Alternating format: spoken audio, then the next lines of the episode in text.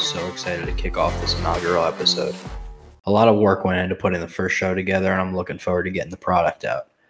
I'm a very detail oriented person. I don't jump right into things. So I put a lot together behind the scenes to make the absolute best product I could possibly make.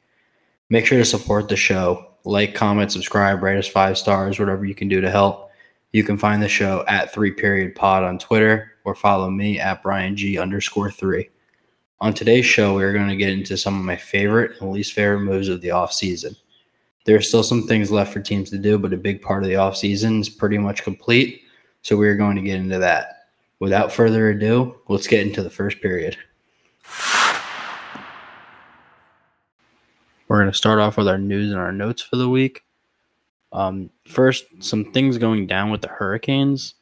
It sounded like at one point Vladimir Tarasenko was headed to Carolina. Um, they have about three million or so left in cap space, so it sounded like he was going there. And then maybe the next morning we we find out that he fired his agent just three days into the off season, and he is not a member of the Carolina Hurricanes yet, as we know it. So some weird stuff going on with Vladdy. Um, it was mentioned somewhere that maybe they were waiting for a trade with Alex DeBrincat, and after that trade, Vlad would be going to Ottawa. But again, as we sit right now, DeBrincat's still in Ottawa. Tarasenko's still a free agent, and he's got a new agent. So I don't know where that's headed. Uh, Tarasenko looked like he could have been a pretty good add for Carolina, giving them another middle six winger that could put the puck in the net, as we saw them struggle with that during the playoff.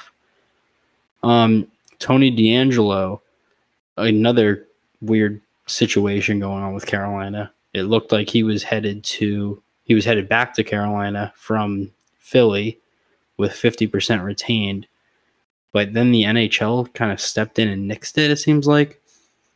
Um, they said it wasn't within a year yet, and they were like worried about some kind of collusion, which is just kind of bizarre considering Philly doesn't have the same guy running the show. It's a totally different contract, so I, this kind of seems like the NHL just kind of doing too much here, and we could. It seemed like the trade was going to kind of go through. I think on July seventh, but now it's I'm recording here on the 9th and the trade still hasn't gone through. Something's holding it up.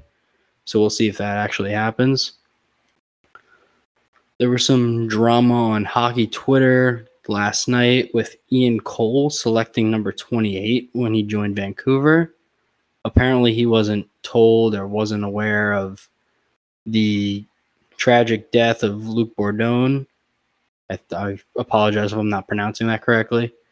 Uh, Bourdon played 36 games with Vancouver and tragically passed away in 2008.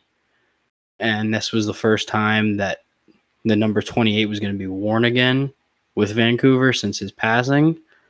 So Ian Cole got a bunch of flack on Twitter, everyone calling him out. He released a statement saying he wasn't aware. Now he's switching his number to 82. Um, kind of weird. The Canucks like PR didn't give him heads up on that uh, they should know that that's kind of a number they're not really circulating, and it's not a retired number, so there was no reason if he wasn't aware for him to pick that. But it seems like it's all settled now. He's going to wear 82, and everyone's happy, I guess. Uh, the Vancouver Canucks also re-signed Nils Hoglander, two years, 1.1 mil AAV. Good deal for Vancouver. Uh, Hoglander proved he can play in the NHL. He's a pretty productive player so far two years, 1.1. He'll be an RFA, I believe, when that ends. So a good little bridge deal for him. Good for the Canucks. He should be a pretty good player for them in like now and in the future when he resigns.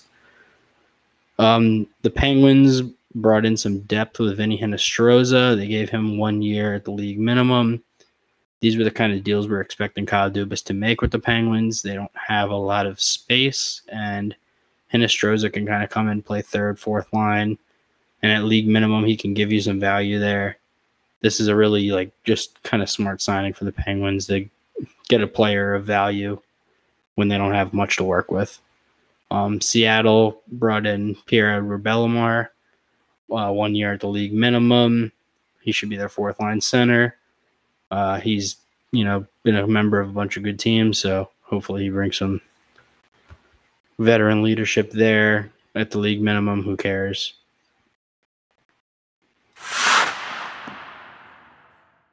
In the second period, we're going to be going through some of my favorite moves of the off season.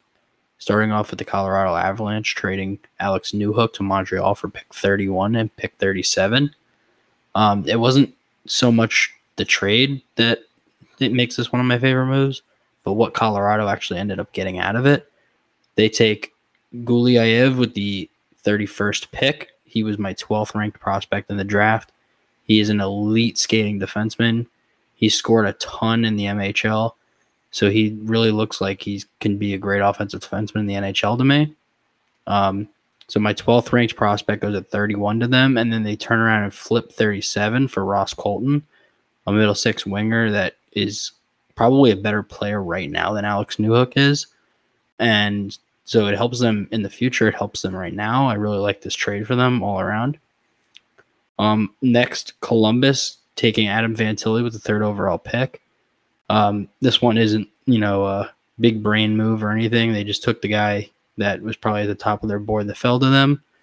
But I really love the fit with Fantilli in Columbus. He was my second ranked player, but it wasn't really about that to me because the gap between him and Carlsson, I don't think is that far. Um, Fantilli just is a better fit for Columbus than Carlsson was to me. Fantilli gives them some more like dynamic offensive ability, some more swagger up front. I think he'll fit in really well with that core immediately. And I think it's a kind of a gift that Columbus got Adam Fantilli there. Now, my favorite pick of the draft was Buffalo getting Zach Benson. Benson was my fourth ranked player in the draft. They snagged him at 13. He got the uh, short guy discount. Um, Benson is an elite offensive playmaker. He had an ex- he has an extremely high offensive IQ. He creates so much offense. He is a dog, an absolute dog. On the forecheck, on the back check, I think he's going to be an extremely productive player in the NHL. And when we're looking back at this draft, it's going to be ridiculous that he went 13th. So Buffalo adds him to their core. I think it was a really important draft pick for them, to be honest, because they're re- they're looking really promising right now. But they could have used one more really elite scorer in their forward core, and I think they just get handed to them on a silver platter with Zach Benson. Um, this move got a lot of flack actually, but I kind of see the vision here. The Coyotes took Simashev and Boot with their sixth and twelfth pick. This was when they took Simashev at six. I was a little skeptical. They both these guys were a little further down on my board, but after they drafted Boot, I was like, okay, I kind of see the vision here. The Coyotes aren't going to be competitive next year or the year after. Maybe the year after that they become competitive. These are two guys they can really give some time to. They can, they, like the Coyotes now can suck for a couple more years. Logan Cooley's not going to play this year. So it just gives them an extra year probably of getting a high draft pick that they probably wouldn't have if they drafted a more NHL ready player. So I actually I kind of see where the Coyotes are going with this. These are two guys that are like rare body types. They're freaks of nature. Simashev is a six-four giant who skates like one of the better defensemen you'll see. And same with Boot. He is like electric. He's a stick handler. He's a playmaker. He's just an offensive creator. At like six five, he's huge. Um, so they get like two rare body type players and they can just kind of wait on them and keep drafting high in the draft for a couple more years, and they're to have a really good core going forward if they stay the course. Um, so this Toronto, they sign Bertuzzi and Domi. They get Tyler Bertuzzi at 5.5 for a year and Max Domi at one year, three million. Um, I was really worried about the oh, sorry about Toronto offseason before these moves you know, they get Ryan Reaves. I'm like, what are like what are we doing here? Um, but then they signed these two guys, and I don't know if it was genius or just kind of some luck that fell into Brad Treliving's lap. But you can't complain with the res- with the results of it. They get two like Bertuzzi's a you know second line, you could argue top line winger. Uh, I don't know really what happened, why he didn't end up in Boston. It seemed like he was de- destined to resign there, especially after the Taylor Hall trade. But um, he lands in Toronto. He's going to have a prove it deal. Uh, for one year, he gets paid a little bit of money, five and a half million. Can't complain. Um, and then he's going to hit free agency again. He's still going to be pretty young, and he's going to be looking for a big deal. Can't really go wrong with signing with Toronto. You're going to put up numbers there. So that's Toronto really kind of saved their offseason to me with these two signings.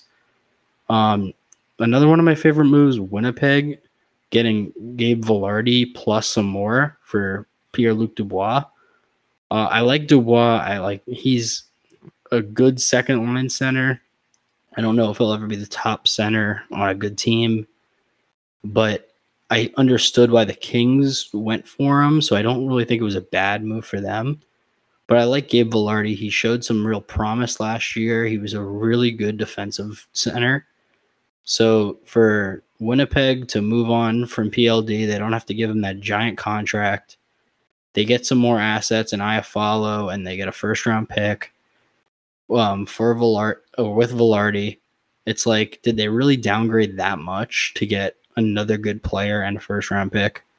Like, it was a really good return for PLD, And Winnipeg kind of is starting to go for that rebuild now. Like, I don't know why they're like maybe the offers aren't there, but I think it's time to move Scheifele. It's time to move Hellebuyck. I don't want them leaving for nothing. I think that's just such a waste and a mismanagement of your assets. So if Winnipeg can get those two guys moved for a good return, they're gonna have like a really good like start to this rebuild. So I don't know, but these Canadian markets they tend to kind of hold off on the rebuild and force their team into the playoffs and just kind of stay in mediocrity. So let's see if they can actually go for the rebuild here. And I think they're to have a really good one started after this trade. Another great move, in my opinion, was Carolina getting Dmitry Orlov. They get him signed for two years, 7.75 mil. When you hear that AAV, you kind of jump and it's like, well, that's a lot of money for Dmitry Orlov, which, yeah, it is. But for Carolina, they can afford that. Like, that's just kind of extra money they had in their pocket to get the guy they actually really want. Orlov's a legitimate top pair defenseman. They're gonna now have a top five of Jaccob Slavin, Dmitry Orlov, Brent Burns, Brett Pesce, and Brady Skjei. I don't like no team can compete with that. Like they might move they might move uh, Pesce, but if they do, they'll get a great return. If not, they'll have like the best top five I've ever seen. So Carolina just stacking up on defense. Uh, this one was a major move to me. This was the Flyers drafting Matvei Michkov. Like, I can't explain how big of a move this was for the Flyers. The old regime never would have made that pick. This is a risk. It was a risk they were com- they did their homework. They were comfortable taking this. They believe Michkov wants to be there. It sounds like he really does from everything we've heard. And it's just like it was kind of a breath of fresh air. We haven't seen anything like this from Philly. They're always, you know, trying, they're always avoiding the rebuild. They're trying to take whatever they can to get into the playoffs. And then they've just kind of been stuck in this mediocrity window forever now. And this kind of like, it was, like I said, a breath of fresh air. Really like, you're like, oh, wow, the Flyers are actually like committing to this. Like, Danny Briere should be praised for this move. I think Philly fans are doing that. I saw their turnout at a rookie camp. It was insane. And Michkov's not even there. It was just like a new it was a new life for this Flyers fan base that really needed it. Another great move I thought. I'm a Panthers fan, so take this with a grain of salt, but I really loved when they got Lorentz for Duclair with in the trade with the Sharks. Um, Lorentz makes 1.1 AAV for a year. He's a good bottom six forward. Um, the Panthers really lost the finals last year on depth. The team was just too injured. They ran out of bodies. And with that savings that Duclair gave them when he was traded away, they signed Evan Rodrigues. Um, four years, three mil AAV. They probably gave him an extra year to get the AAV down a little bit to where they could afford him. But Rodrigues is an instant upgrade from Duclair in their top six. Uh, Duclair had some great years in Florida, but after the Achilles injury, he was just really brutal last season when he came back, which you can't blame him for. That's just kind of the reality of the situation.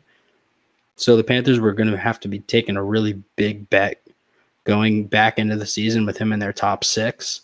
So this is just a much safer add for them, gives them better depth. So they got two good players for one that they probably shouldn't have been relying on for a deep run.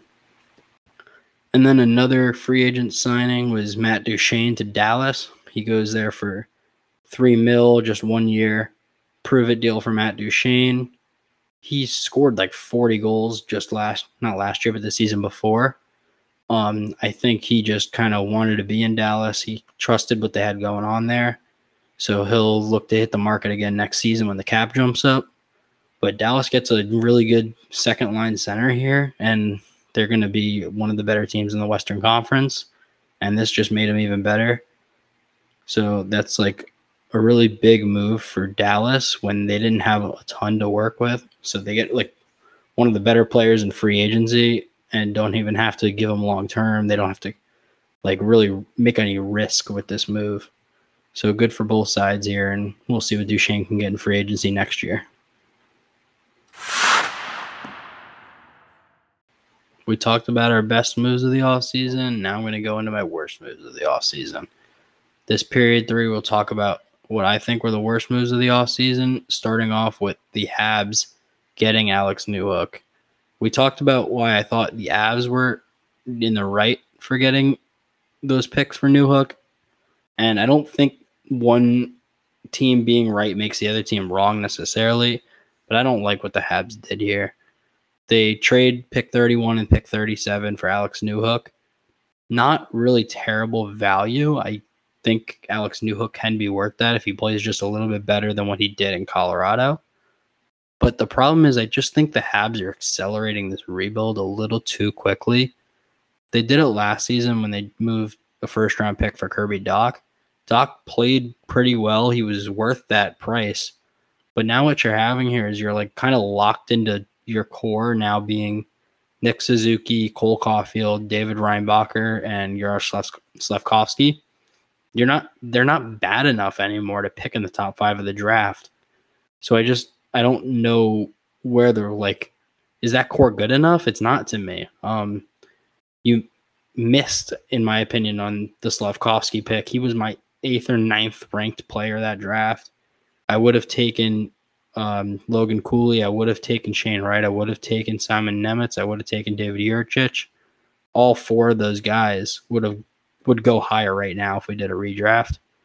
So they kind of like I think Slafkovsky's still going to be a good player, but is that core? Well, we use this term with the Leafs kind of annoyingly, but is that core four good enough for the Habs to be contenders in the Eastern Conference for the next five, ten years? I don't, I don't think so. They're they're they're done adding to that core. They don't have the um they're not bad enough, really. They're going to be a pretty good team next season now.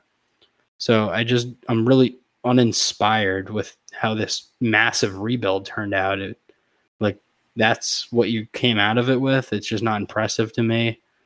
I think in four or five years we might be doing this again with them. And like that goes to another team kind of not doing so well with the rebuilding situation is the Calgary Flames. I'm like totally befuddled by what they're doing this offseason. They like unfortunately with Johnny Gaudreau with Matthew Tkachuk, they had to they had to lose Johnny Gaudreau for free because they really banked on him staying there. When he left, now Matthew Tkachuk wants out. They Brad Treliving did a really good job getting good value out of Tkachuk in that trade. But at the time, it was like, okay, you got Jonathan Huberdeau, you got Mackenzie Weegar. You're not gonna have a great team. How about and those guys are nearing 30. trade those guys again and start the rebuild here. You guys are in a great spot to start a rebuild. Instead, they go all in and they sign Jonathan Huberdeau to a massive 10.5 mil times eight extension.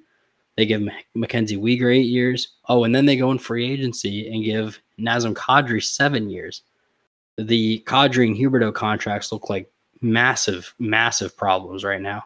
They're already not playing at that value that they're being paid, and they're going to be getting paid well into their 30s. And now they have Elias Lindholm and Noah Hanifin requesting trades. They have Mikael Backlund requesting a trade. It's like it's time to move on. It's time to start over. And it doesn't look like they're going to do it. Like I wouldn't be surprised if they just let Lindholm and Hanifin walk in free agency because the guys don't want to resign, or they're just going to massively overpay them and dig this ditch even further. Like, just go move on, Calgary. Like, get going with this rebuild. I know you'll have Kadri and Huberdeau there while you're rebuilding. It's like it sucks, but it's the reality of the of what happens when you mess up that bad last season. And I don't I just don't think they're going to be willing to do this rebuild. They're going to sit on their hands and get nothing out of it. Um and on to our next team here, a team coming out of a rebuild. What is the Anaheim Ducks? They sign Alex Killorn and Radko Gudas. Killorn gets 6.25 for four years. Gudas gets four million for three years. And these are just the typical free agency overpays we see every offseason that end up in disaster. Killorn is not a six and a half million dollar player right now.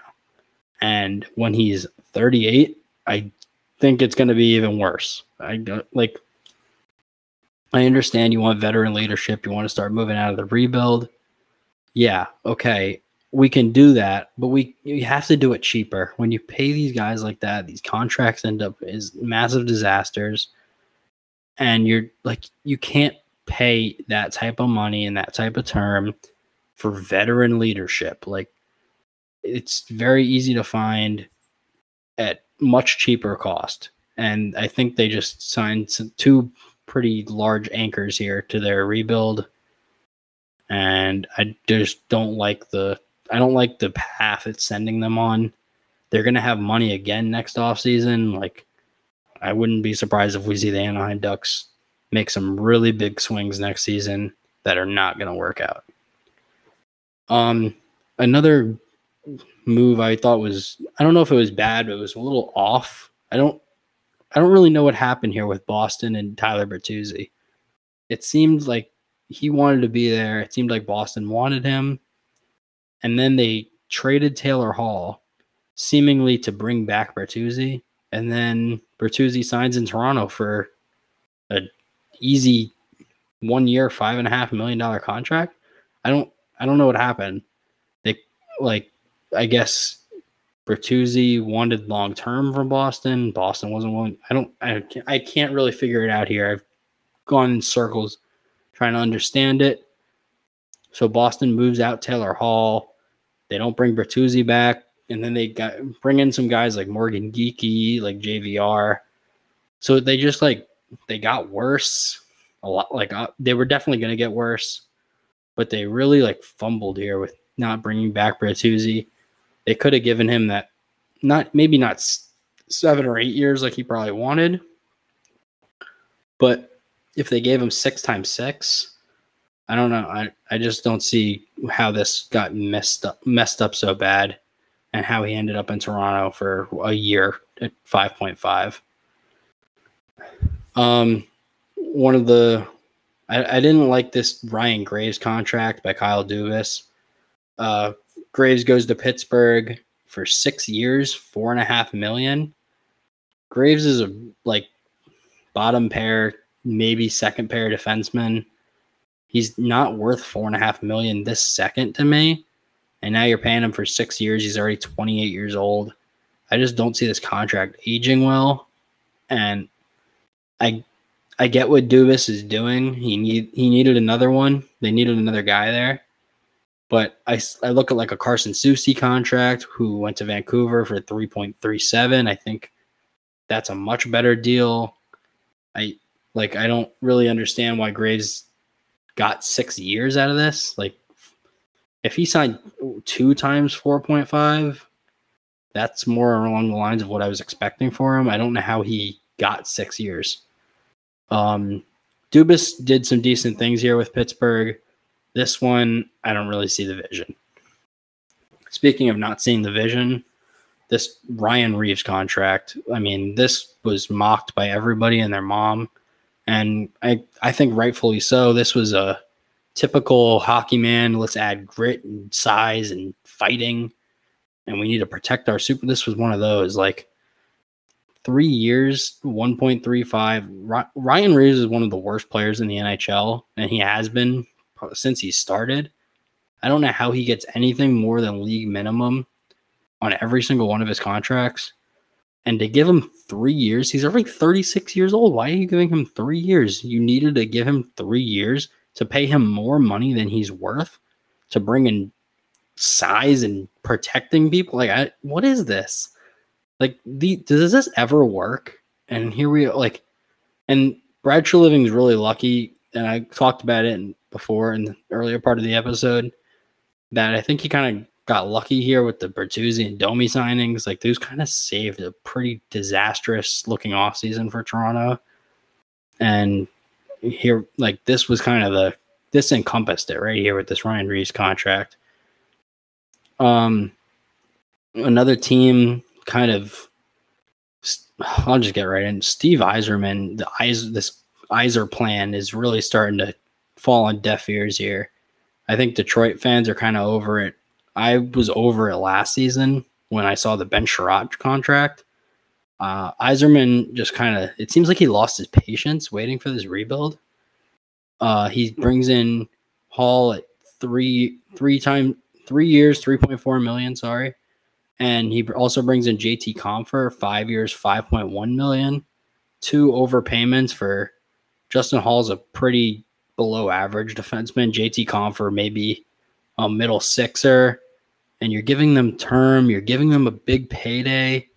Now they just have like this middling core and then a bunch of old guys that are getting paid too much money. Like I don't I don't understand what's going on here. Um I like I said, I think Yzerman just lost patience and now he's trying to like push this team into a playoff contention window. The Andrew Copp contract looks like a disaster from last season. We knew the Ben trade was going to be it, or the Ben signing was going to be a disaster, and they do it again this offseason. So, like, I think in six, seven years, we're going to be seeing Detroit at the bottom of the standings again, looking to rebuild because Steve Yzerman messed this up, and I don't know if Detroit's ever going to be one to admit that mistake. But here we are.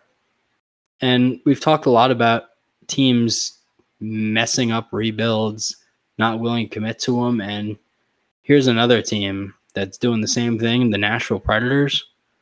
Um, they were kind of like the the media darlings this offseason of, oh, look, they brought in all these good players. But yeah, they brought in all these good players. At what cost, though? The, this team was nowhere close to winning anything. And now we move out Matt Duchene, we move out Ryan Johansen, and I was like, oh look, like Nashville's committing. Barry Trotz got brought in. He's committing to a rebuild. He's going to reestablish a new core, a new culture here in Nashville. And then he goes out in free agency. He signs Ryan O'Reilly, four years, four and a half million. Gustav Nyquist, two years, 3.2 million. And then Luke Schenn for three years, 2.75 million. And now they're just back to the they're back to mid. Like they're just stuck in mediocrity again. And this was just like a missed opportunity. I see Nashville the same way I saw them before the year started. They're just going to be mediocre. They st- like I after they moved uh, Duchene, after they moved Johansen, I'm like, okay, now they can trade Juuse Saros. They can get a big return for him, and they can really have like a great rebuild going here. And they'll still have Roman Josi and Forsberg to kind of lead that next group. And we're back to mediocrity. They're not going to be bad enough to get a good pick. They're not going to be good enough to be a contender. And Nashville's back in mediocrity and stuck in where they were before. Uh, and my last my last horrible move of the offseason isn't so much one move, but it's all the moves. And it is Lou Lamoriello just totally blowing up the New York Islanders to give them the best chance to win right now. And this was kind of the he made his bed and now he's going to have to lie in it when he traded for um, Bo Horvat last season. Uh, that Bo Hor- that Bo Horvat deal, we know that's going to age terribly. Horvat's a good player. He makes their team better, and they weren't like they're not a good team. They're kind of again stuck in this mediocrity uh, spiral, like we can call it. So they're gonna be a bubble team next season. They might make the playoffs. They might not. But Lou Lamoriello continued that plan this offseason. He gave seven year deals out to um, Scott Mayfield. He gave a seven year deal out to Pierre Engvall. He re signed um, Ilya Sorokin, which was a must. But then he signs um, Varlamov four years, and Varlamov is already like in the back nine. I think that was a bit of a favor, maybe, to get the Sorokin deal down to Sorokin. That's what it seems like. So I think Lou Lamoriello, he's just decided I'm not going to be here in five years. I'm just going to, you know, light the dumpster on fire and peace out and leave the next guy with this problem. Which you gotta you gotta kind of respect it. I mean, he has the he has the power to do it from Islanders ownership. He's doing it. So like they're gonna be the same as they were last year. Um, this is a team we've seen kind of over like they've played better in the playoffs than they do in the regular season. We've seen them be a really good playoff team. So maybe they win the cup this year and Lou Lamoriello looks like a genius, but what are, like what are the odds they win the cup? 0.5 percent.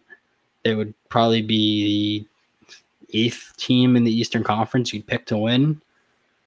So we'll see where that leads. Um, I mean, we know where it's going to end up with them being an absolute shit show in five years. But that's where the Islanders are, and that's where they'll continue to be for the next couple years until some of these guys' wheels really do fall off. And with that, that is the first episode of the Three Period Podcast.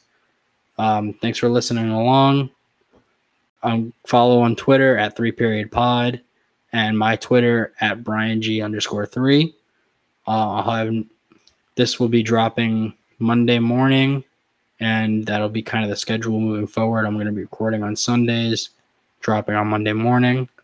So send your tweets and like follow up and let me know what can be improved. This is still the first episode, still a long way to go. I'm probably going to work on getting some co hosts, but thanks for listening, and we'll see you again next week.